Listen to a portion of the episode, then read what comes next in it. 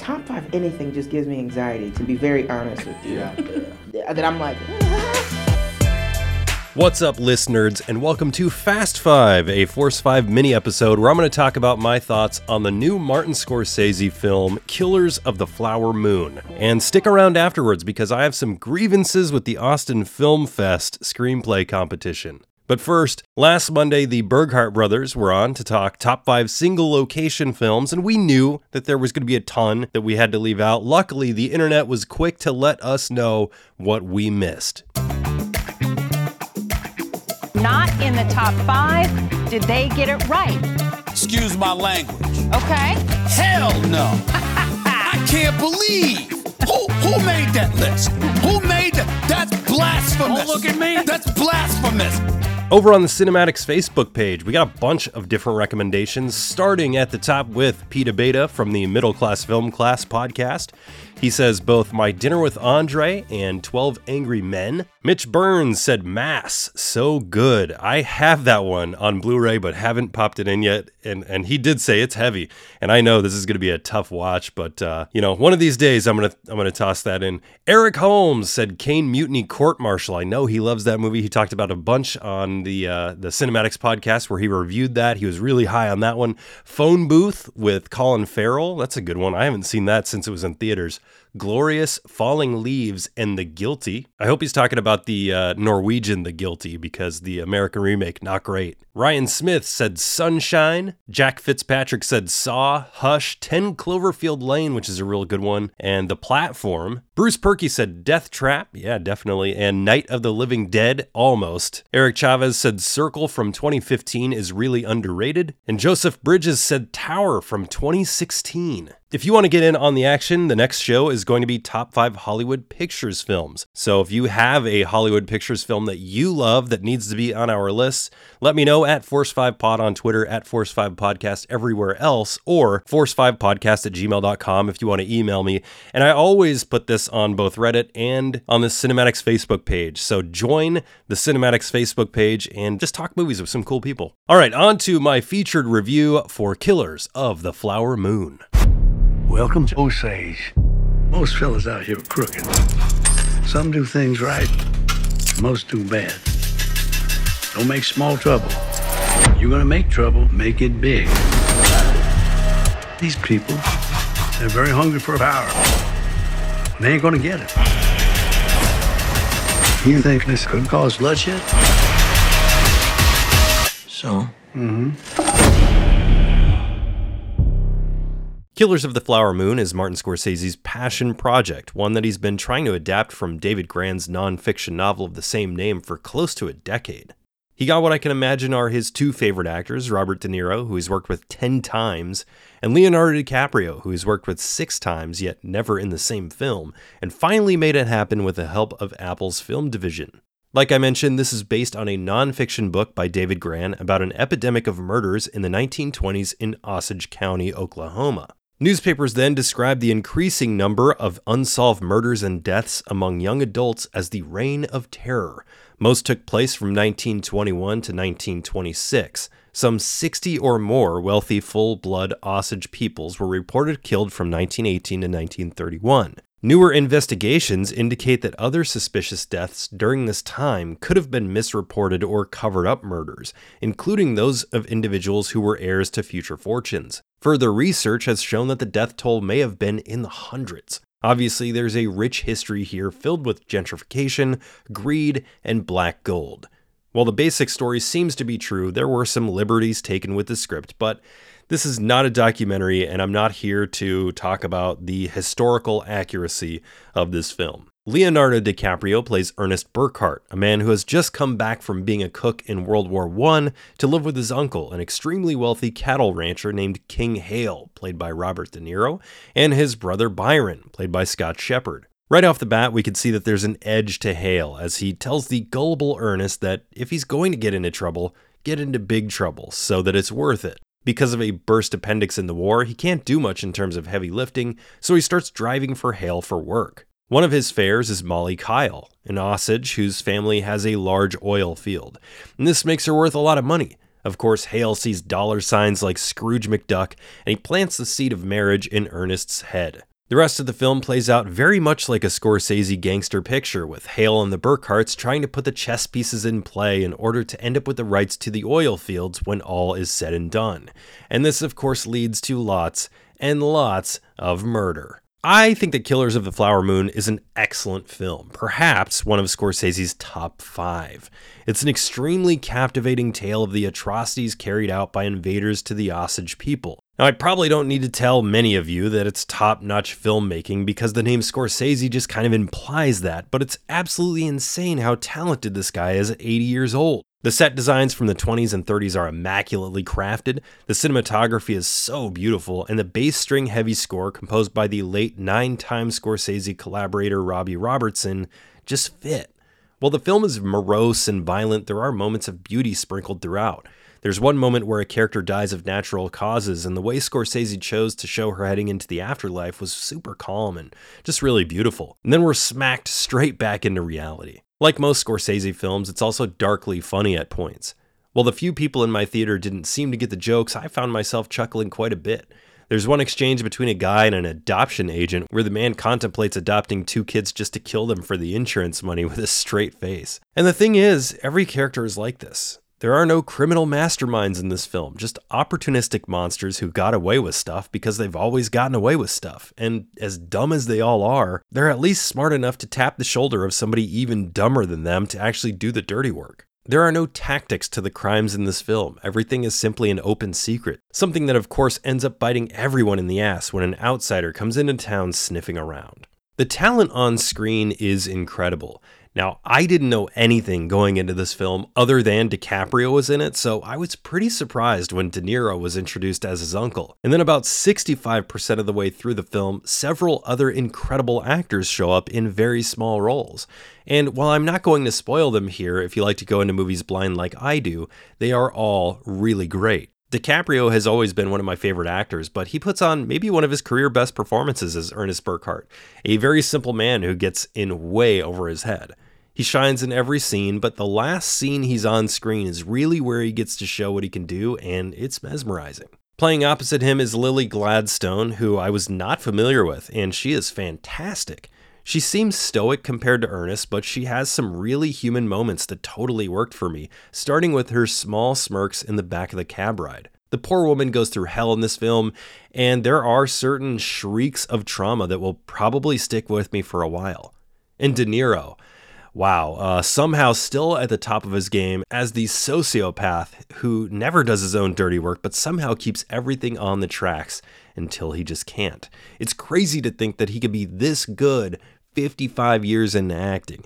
There is not a weak link in the cast, and I haven't even brought up Jesse Plemons, who comes in about halfway in and just knocks it out of the park. The main knock I've seen on this film is that it's long, and it is long. I mean, it's three and a half hours.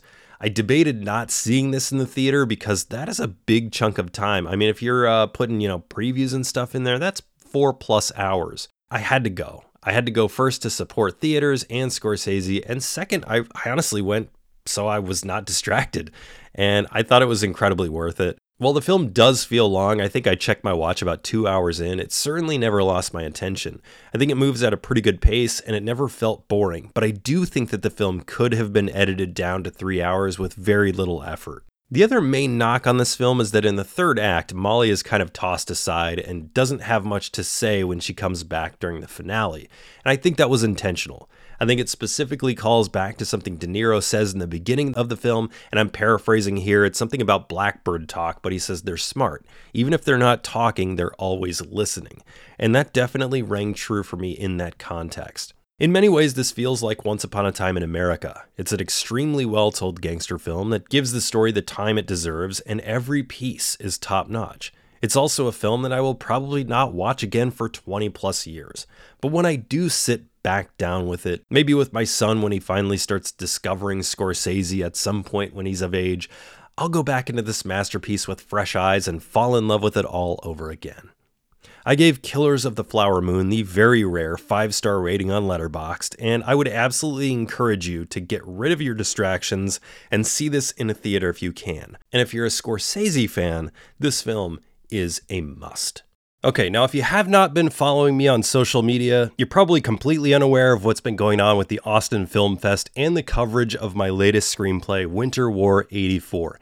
If you have read this article, then you can probably duck out now. I'm just going to be kind of explaining the things in that article, but if not, uh, this might be new to you. So the Austin Film Fest happens every year. Uh, it's been going on for like 30 years, something like that, and they have all kinds of different things you can enter. You can enter short films, feature films, and one of those things is a screenplay competition.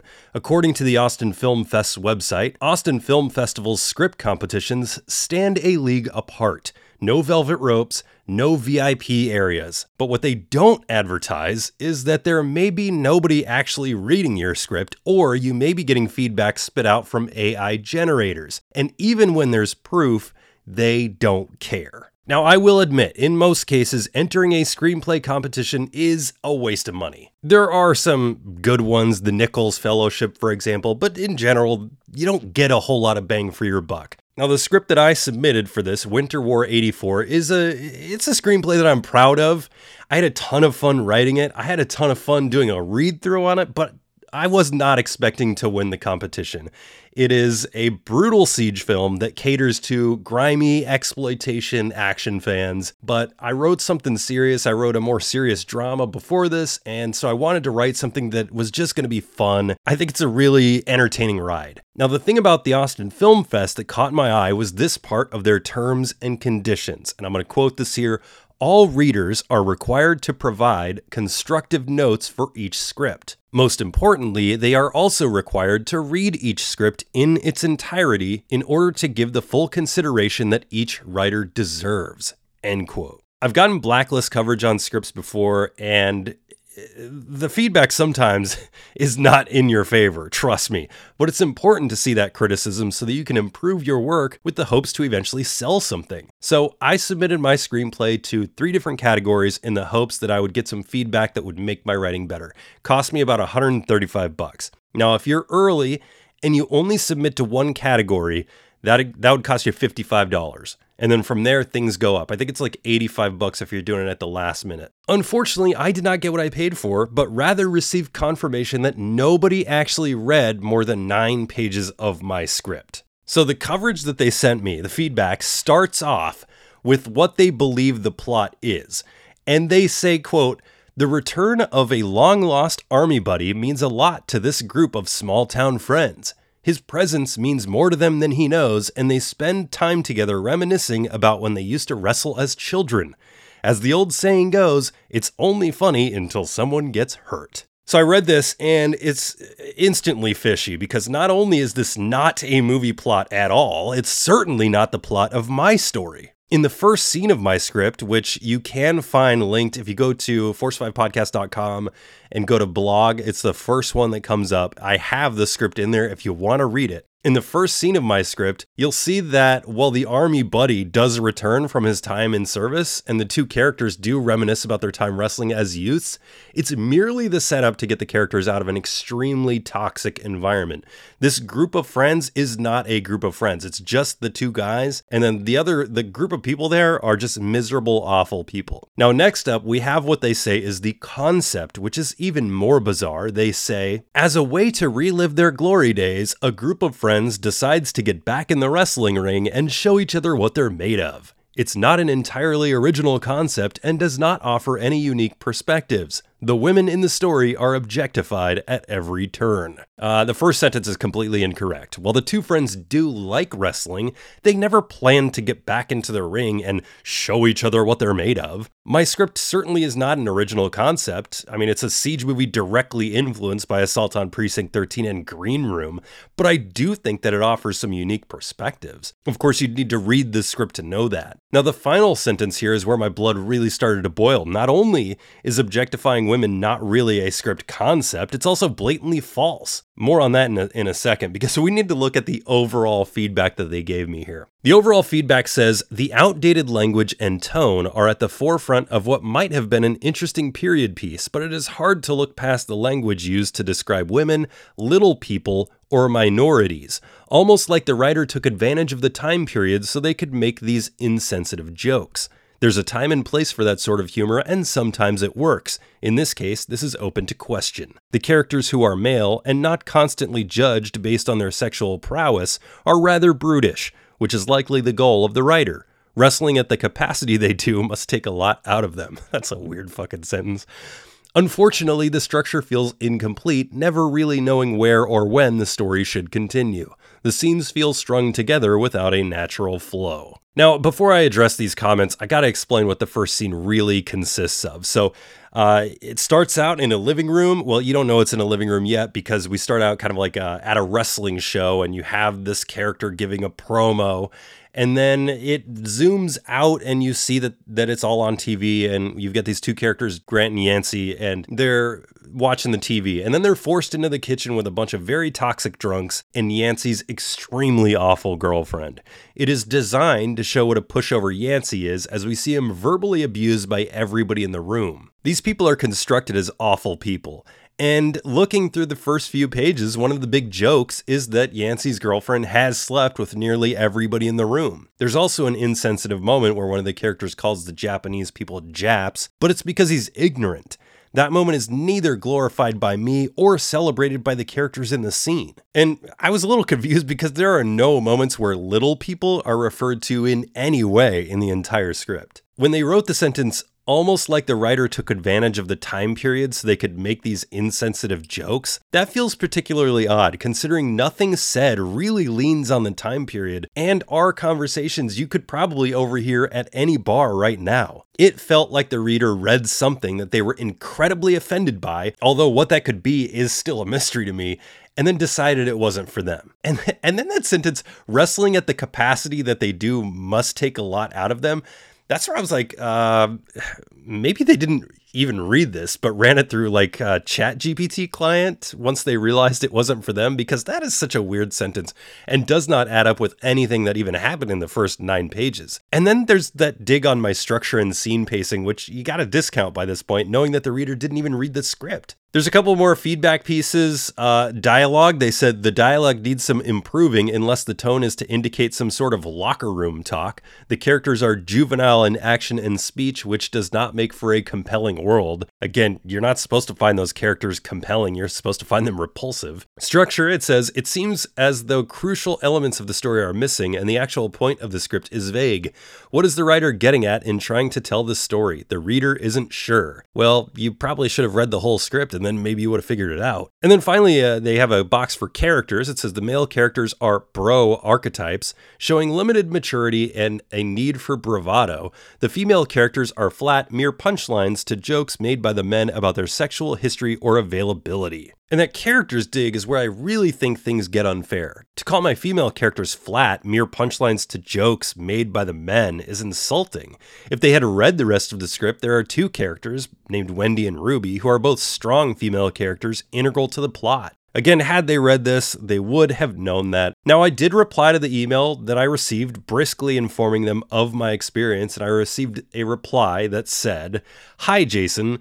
Thank you for reaching out and letting us know about this. Please know that your script was read by more than one specific reader whose notes you received. Our team will take a closer look at the notes that were provided to you and get back to you. I really, really doubt that more than one person read this.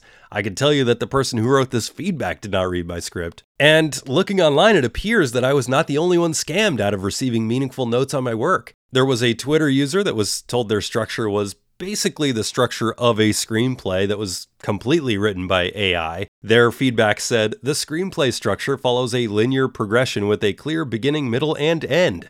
The writer divides the story into distinct scenes, which sets the pacing for the screenplay and contributes to the overall narrative and character development. Wow, great feedback. There's also a Reddit thread that's similar to mine outlines how inaccurate the feedback is compared to what's actually in the script. On their characters one, it said characters are well developed and appropriate for the genre. Detectives could be taken to the next level by adding further unique character development so that they stand out from stories of the same genre. And then they replied, there literally is not one detective character in this script. Now, after doing some research, I found out that the Austin Film Festival does not pay readers for their time during the first round, which is a scumbag move in and of itself. When somebody really has little motivation to read hundreds of scripts, it does make it pretty likely that they're going to try to find a way to cut corners. According to reports, they received close to 15,000 screenplays submitted to the festival. Even if all 15,000 were early birds at $55, and they weren't, and only entered into one category, and they weren't, that would equal $825,000 for the screenplay competition alone. They can afford to pay their readers. Now, after I got that email reply that did not satisfy me, I emailed their screenplay department director, who I later looked up on LinkedIn, and she was a like a customer service person at a company before she became the screenplay department director. So I don't know what her qualifications were to get this position, but I I don't know. So I'm not going to take a dig there.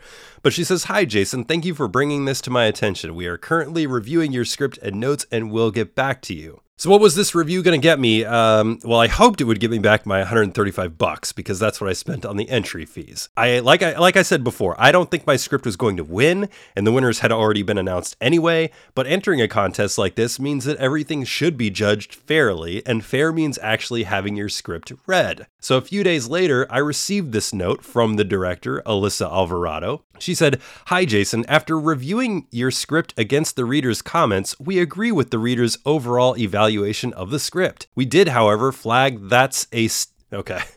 This is, I'm going to read this word for word. It's going to sound dumb because it's written dumb. This is the director of the screenplay competition writing this.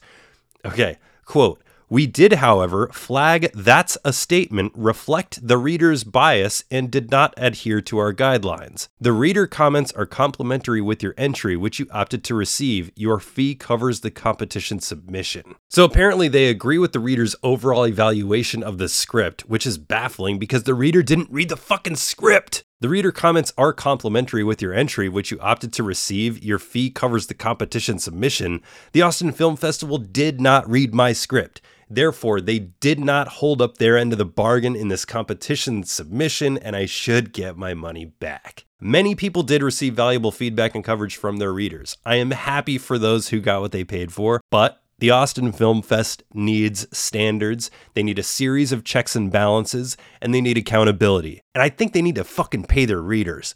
I do not believe that I was given a fair shot because that would actually require reading the script. Now, if you'd like to see the script, Winter War 84. It is available for anybody to read on force5podcast.com. Just go to the blog, go to this entry about the Austin Film Fest. It's at the bottom of it. It is not about a group of old friends getting back into the ring, but you would know that if you read it. Sorry about that long diatribe. I thank you for listening. Let me know if you like this format or if you want me to go back to how it used to be. The next time you hear my voice, I will be joined by friend of the show, Jackson Boren, and we're going to be talking top five Hollywood Pictures films. I'll talk to you then.